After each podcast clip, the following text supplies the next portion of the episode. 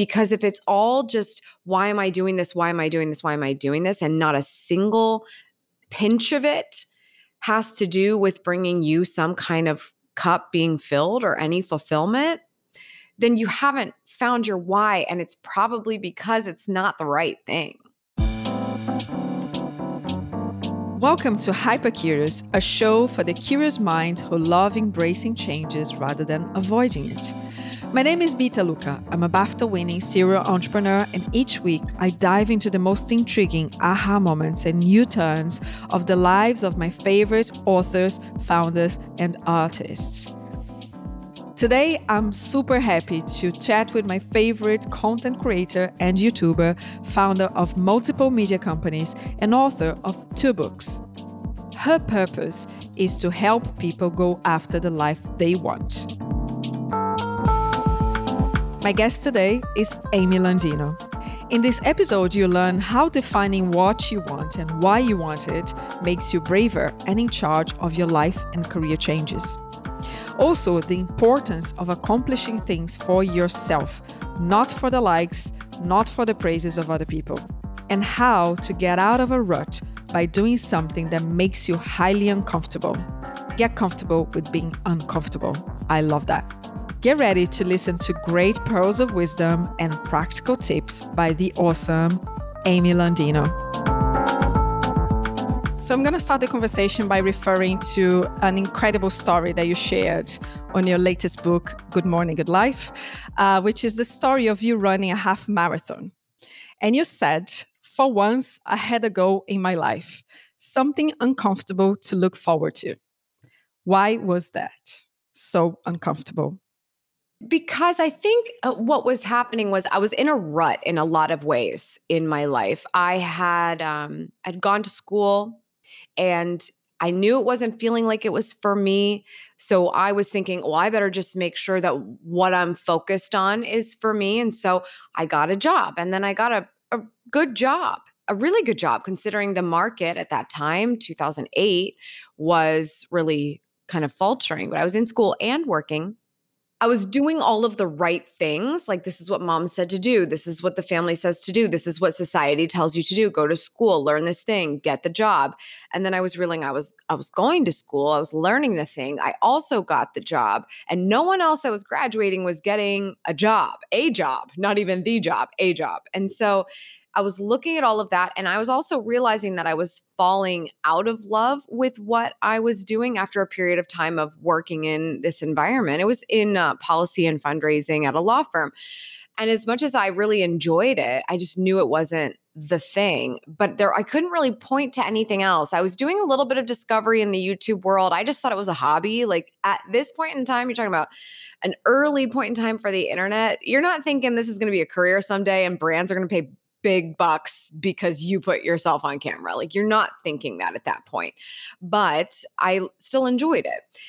I'm doing all of this. I'm in a relationship with a guy that's not 100% there. Like you could just tell that he was always looking for the right opportunities all the time. It could have just been business related, it could have been just to go to a party. And you know what? I never knew if that next big opportunity was the right woman for him and it wouldn't be me. So everything would was always I did this. I'm I'm with a good dude. Like it's fine. I have this nice job. Everything just felt like it was okay. It didn't feel like it was with purpose and it all felt very accidental. And there wasn't a lot of challenge with it. Now, I actually think my boss at the law firm was challenging in a good way. Like I I learned a lot from him and I can point back to so many things where I go, he was really ahead of the curve on this email marketing thing and it was just kind of amazing to see. But the people skills I learned in that situation was the most value. Other than that, I wasn't being challenged. And one time in the law firm, I heard someone saying they were going to run a half marathon. And I was like, what? I was like, whoa I thought runners did have marathons. It never would have computed to me that a normal person would mm. run in a race. I don't know why. Just never, never gave it thought. So it challenged me to think like, oh, I'm not a runner, but like she's not a runner. I wonder if I could accomplish a half marathon. And that's ultimately how I ended up doing a little bit of homework. And I talk about it in the book where I was like, all right, I guess I'm going to do this.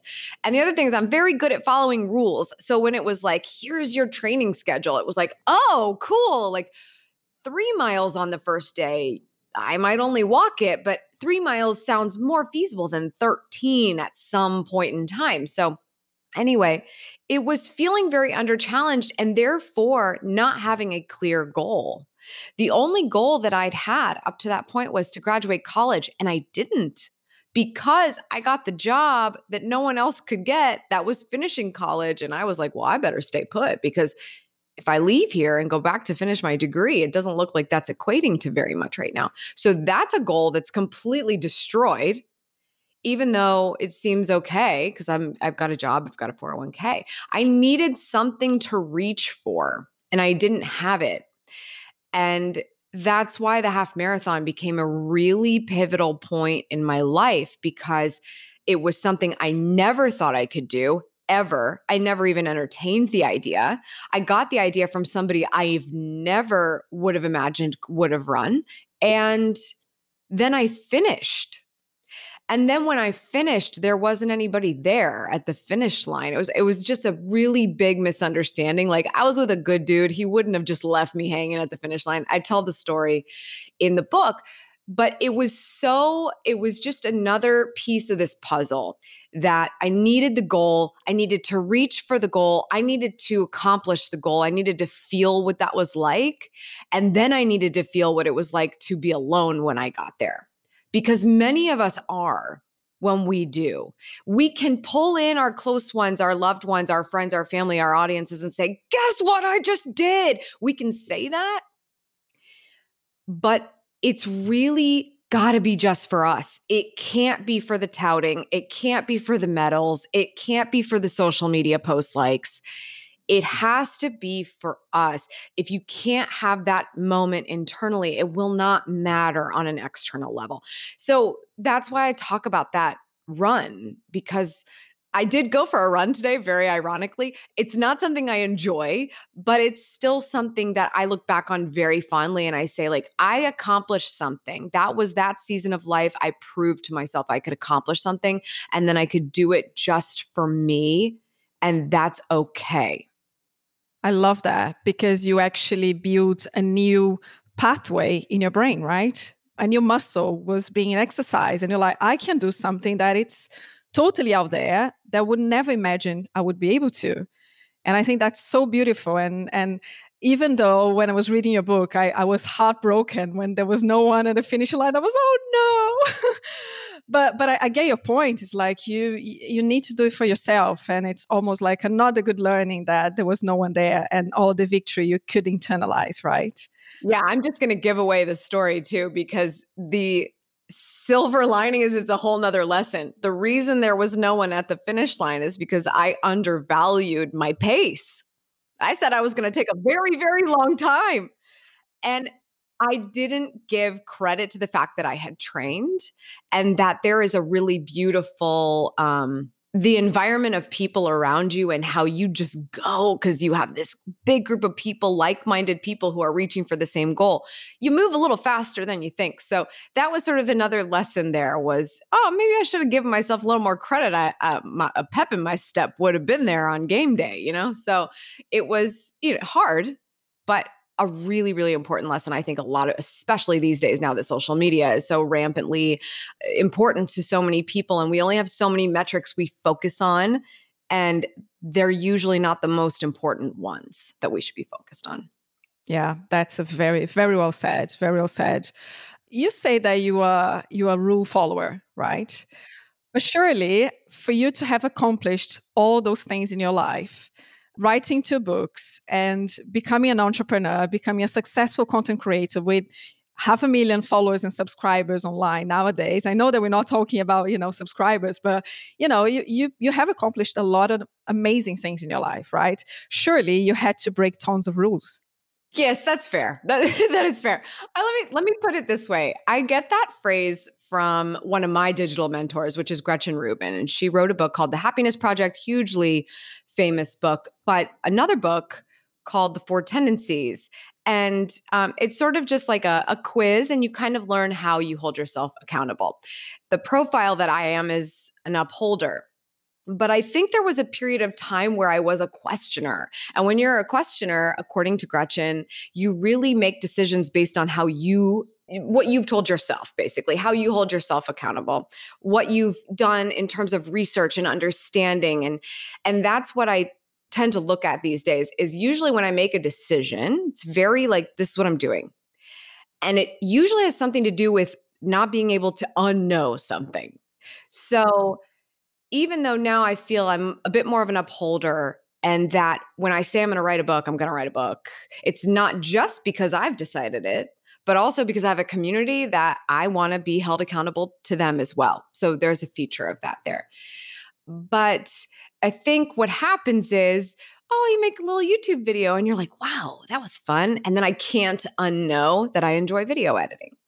And then I, I find out people aren't getting a job when they're getting out of college and I have a job. I can't unknow that. So I break the rules and I don't finish school. And then I find out that the thing that I'm really passionate about is becoming a skill that people are opening agencies offering businesses. I can't unknow that. And I'm like, wow, I'm doing that. I'm learning that right now by having this silly little YouTube channel and telling people to go watch my video. I'm actually learning how to market a presence no matter what that content is. So I think that's another little feature about me is that as much as I'm a rule follower, I'm excited to get the rules when I can't unknow something. I have to do it because I it won't leave my brain. And I'm like, okay, great. I'm doing that, but how do I do it? I think that's the balance there. At least that's where I'm at at this stage. I think I've I've fluidity come in and out of a lot of those things up until this point. But I am still a rule follower. I'm gonna look at the sign before I cross this like the street. I'm not gonna. I'm not the type of person that's gonna rebel, but when I know exactly how is characteristic to me to do something, I'm very excited to figure out like, let's go. How do we do it? Yeah, and this this self awareness goes a long way because eventually, as you're saying, you you create fluidity in your life, and then you start grabbing all the opportunities because they're just being shown to you because you're going the path that it feels like it's the right thing for you. Right? I love that. I think there's a lot of wisdom in there. So let's talk about aha moments. And we kind of started to talk a little bit about that anyway. So I had a few in my in my lifetime. And sometimes I feel like I'm in the in the film The Matrix, that I take the red pill and suddenly everything looks very different. It's like, oh my God, I never saw the world like that, right? Completely different perspectives. What was your biggest aha moment? And was it painful for you to go through the changes after you made that realization? I think it, it has a lot to do with what I was just saying. The half marathon was a really big aha moment. But another big one is um, probably more part of the story about, you know, who's at your finish line. And when you decide, when you can't unknow something and you make a decision for yourself, and you also can't unknow that you are the only one that lives your life, no matter how much the people who care about you care about you, that you have to make the decision. Ultimately, you have to be happy with what you're doing on a daily basis. Aha moments in the form of sort of in rule follower capacity, I'm like, oh, I'm gonna, I'm gonna leave my job. I'm gonna start a business. And I'm gonna do this thing all on my own. And here's how I'm going to do that informing the people around you that this is happening can be a little uncomfortable and and so for me, it was very, uh, I'm, I'm going to say the word questioner again from a profiling standpoint, questioner standpoint of like, I went to my boyfriend at the time and I said, I'm going to quit my job and I need to give up my apartment. And so, just so you know, we've been together for three years. So I'm going to move in with you. But if that's a problem for you, no big. I'll move in with my parents, but then we're breaking up because this is very important to me. This is this is the path. I need to be set up for success as much as possible. I am not going to be a leech.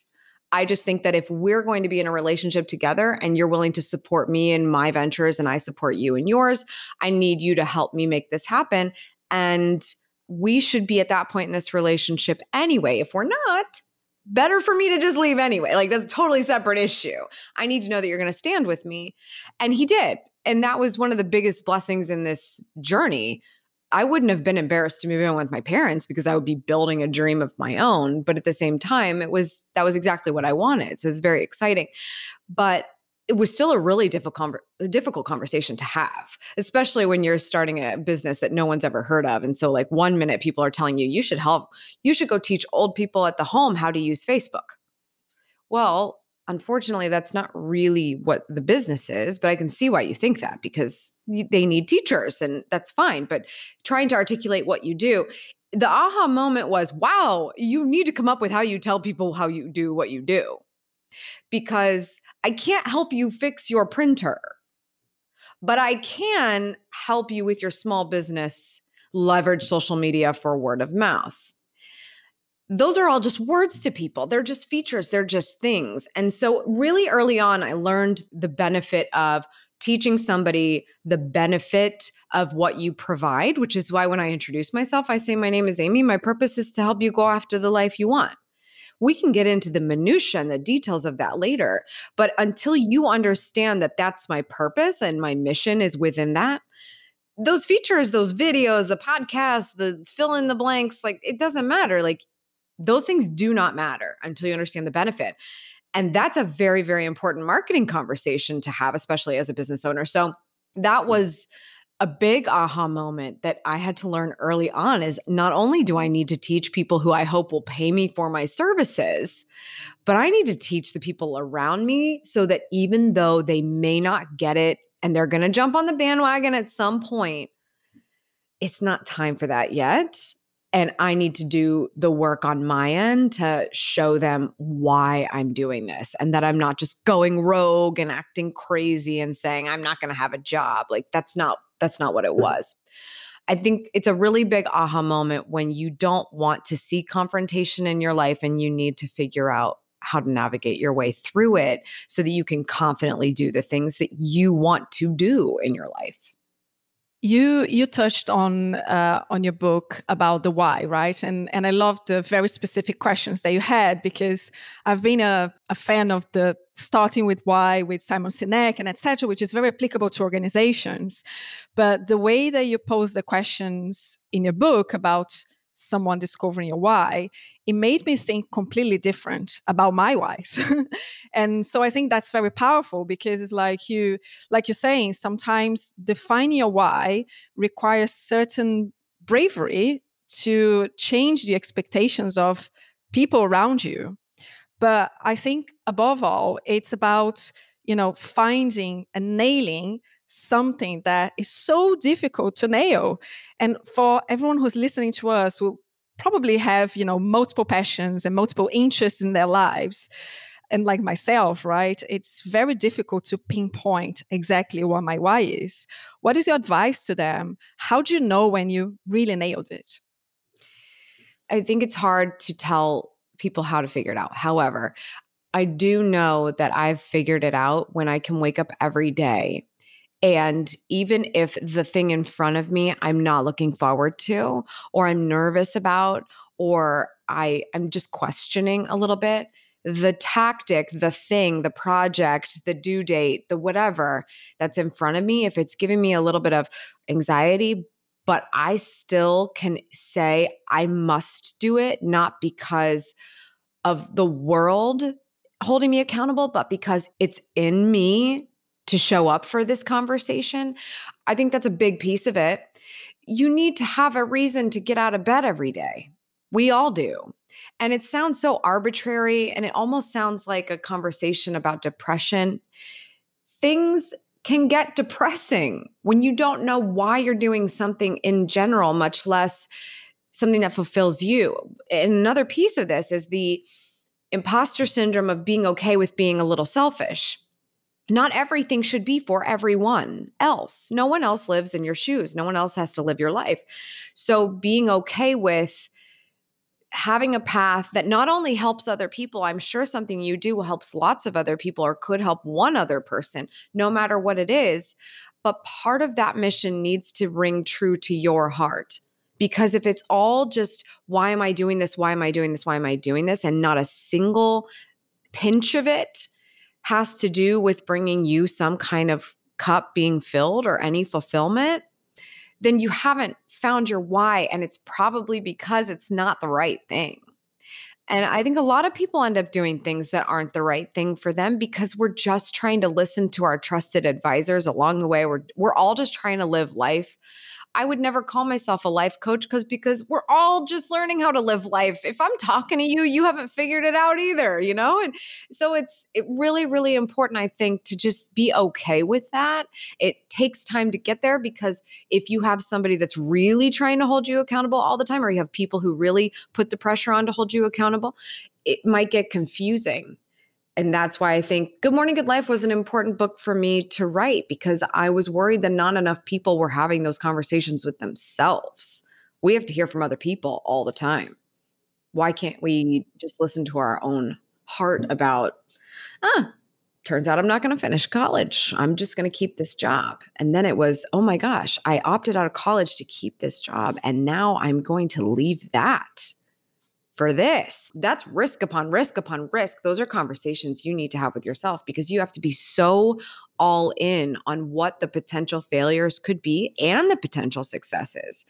No one else is going to be able to live that with you. Lots of people will have opinions about it, but you have to have that conversation with yourself. There's a there's a question that, that just occurred to me that is not even on my set of questions here, but do you think that people who are highly resilient are the ones who actually are better equipped to face the worst moments and struggles when you're go into living your why?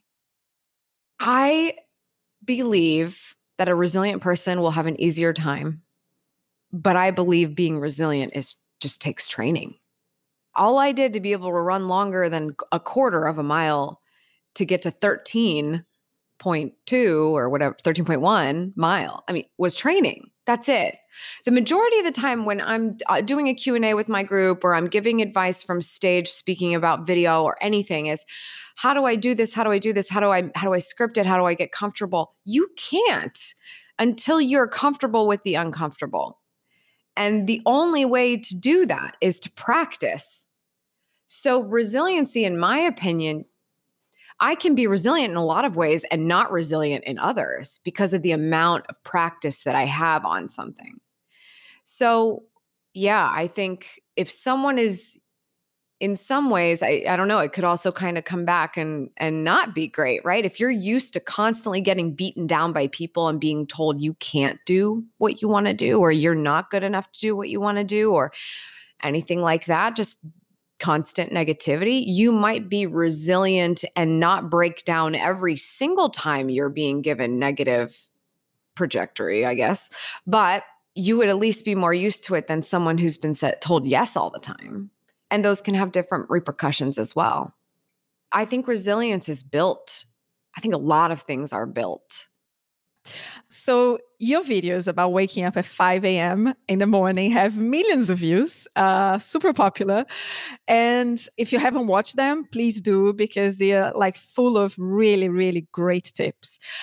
Now, I was surprised to discover that you're not naturally a morning person you became one yeah i think i think i have become one at this point but no i think that's that's such a big misconception that people have about waking up early is that and I had this. Anytime I heard somebody like 10, 20 years older than me tell me they just naturally wake up at six o'clock in the morning and they they just walk around the house, get their coffee ready. I was like, that's what? What? That's so wild to me.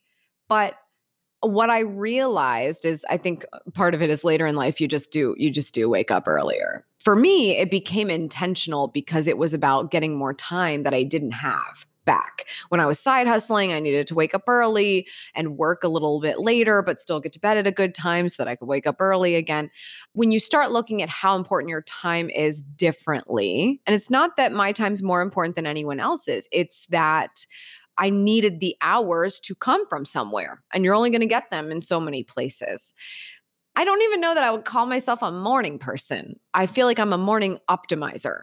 And that means respect of the whole process. When I roll out of bed, I wish I were not rolling out of bed. I wish I were in bed, period. I'm not going to hide from that. I know what I'm doing. I know my why. I know why I get up every day. And that's going to compel me forward more than just laying back down. So I get up. But I also respect the fact that I am not a normal human being yet. I need a half an hour to just kind of let my brain start operating and let thoughts go and and all these things that happen. So I talk about morning routine stuff in the book and things that I do, but it's something that I learned. You become more resilient at waking up early as you practice it. And that's pretty much all it is for me is I see still eh, no matter what season of life I'm in, I'm not in a season of 5:30 a.m. right now. I'm in a season of 6:30 a.m. right now. And that's just how it is because I got way more time back with the COVID quarantine stuff. So I was like, oh, well, I can now I can start moving some things around because I'm not commuting anywhere. I'm not taking any real meetings. So seasons change but just respecting the fact that if you need more time, you've got it. You just got to find it yourself because nobody's going to hand it to you. That's more of the type of person that I am rather than a chipper morning person, if that makes sense. Morning optimizer. Okay, that's good. that's good. We're going to do a quick fire about your past, your present, and your future. The first question is if you could define your childhood in one word, what would it be? Privileged. Wow, that's big. You want more than one word? Please develop. I think that, I think this is a I think it's very very I feel a lot of purpose right now to point out real life. And I was very privileged. I also I was privileged for a multitude of reasons.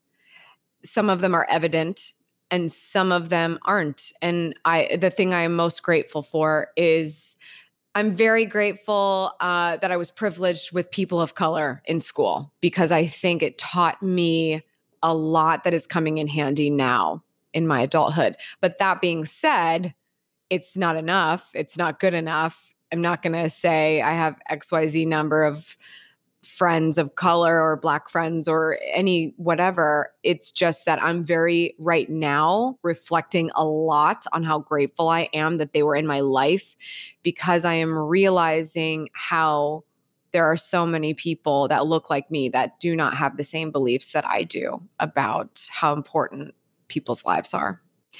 And that black lives matter a great deal. So right now i would say the answer to that question is I was privileged as a child. Thank you for bravery to share and to be reflecting on how to do something about that, right? That's that's what we need right now. Um, second question uh, What is the one thing that you're curious about right now that no one knows about? Right now, I'm curious about interior design. We bought a house and I'm trying to make it a home. So I, I have not expressed a lot of online uh, information about that. cool. That's fun. Third one, you are in the future and you developed a superpower to change one thing in the world. What is the one thing you're going to change? Systemic racism. It's the only thing I can think about right now. That's it. It's just not okay. It's still not okay. It's never been okay we must need a superpower because what are we doing? Thank you. Okay, now last bit of the conversation. We're going to do a game. It's a game about a fictional character, and she's called Olivia. And Olivia uh, needs your advice on something that she has been struggling with. And what I'm going to do is, our guest of the episode is going to be helping Olivia to embrace the changes that she needs to make. And as the series progresses, we'll know uh, where Olivia will end up her life, right? So Olivia works, well, worked in a financial institution. She's 25 years old. Uh, she decided to do a degree in finance because part, partially was kind of influenced by her parents and partially because she thought that investing something in her career that would bring her money early on would be the right thing to do. And then she went to work and, you know, she went into this large organization thinking that she could make a lot of changes there. So she saw a lot of things wrong, a lot of things to be changed, but she realized that she couldn't change anything. She was just part of that machine. And then I asked the previous guest of this podcast how can she provoke the change she wanted to see in the organization, right? How could she figure out to solve that struggle that she was having? And then my previous guest told me that Olivia should follow the following advice. You have to understand that the only thing that you can control is yourself. So change yourself first. And then three ways that she could do that. One is rewrite the narratives about your story because clearly Olivia was following a narrative that success is about money, and maybe that was not her story. The second thing was understand your inner passion and your desires, and so you can craft your own story. And the third one is choose a game that you can win. So, for instance, if you're a very short person, don't go and try to be the best person in basketball because you might not win that game. so, maybe being finance is not a game she could win. Now, based on this advice, that's how the story unfolded. Olivia discovered that she's got a great intuition when it comes to marketing. And she's fantastic at understanding why people buy what they buy and how to craft the very persuasive message on social media. And she's super connected with all the latest trends. So that's her passion. And that's a game she can definitely win. And so she takes a ton of online courses, talks to a lot of friends, sharpen her knowledge, and eventually quits her job in finance to work in a marketing agency. After a few months, she's unhappy again. She looks around and everyone is so much better than her. And she feels like an intern after being four years into her career. And she struggles to make herself heard and to contribute to the company the way that she imagined. Now, Olivia meets you, Amy. What is the one piece of advice that you give to Olivia right now so she can get unstuck? Stop telling yourself stories.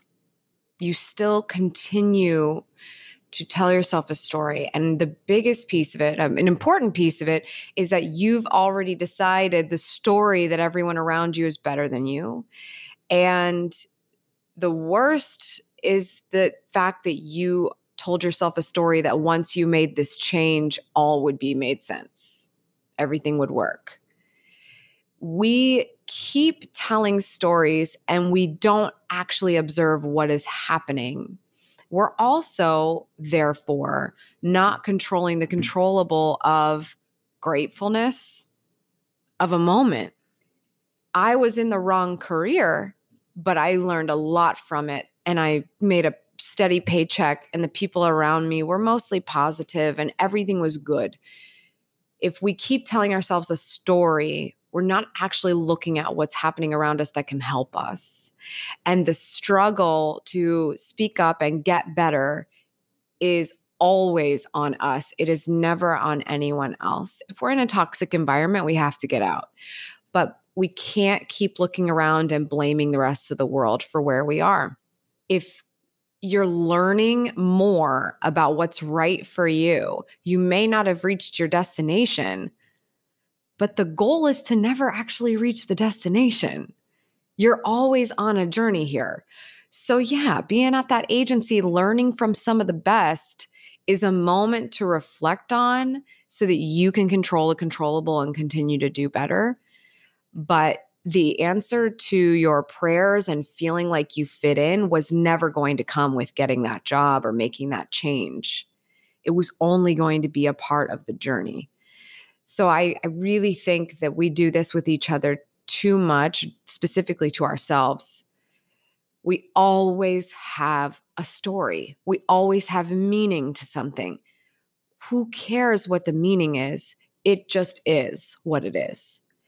So taking a step back from that will give you a lot of perspective about what the state of things are right now and what the state of things could be as you go forward. Love that.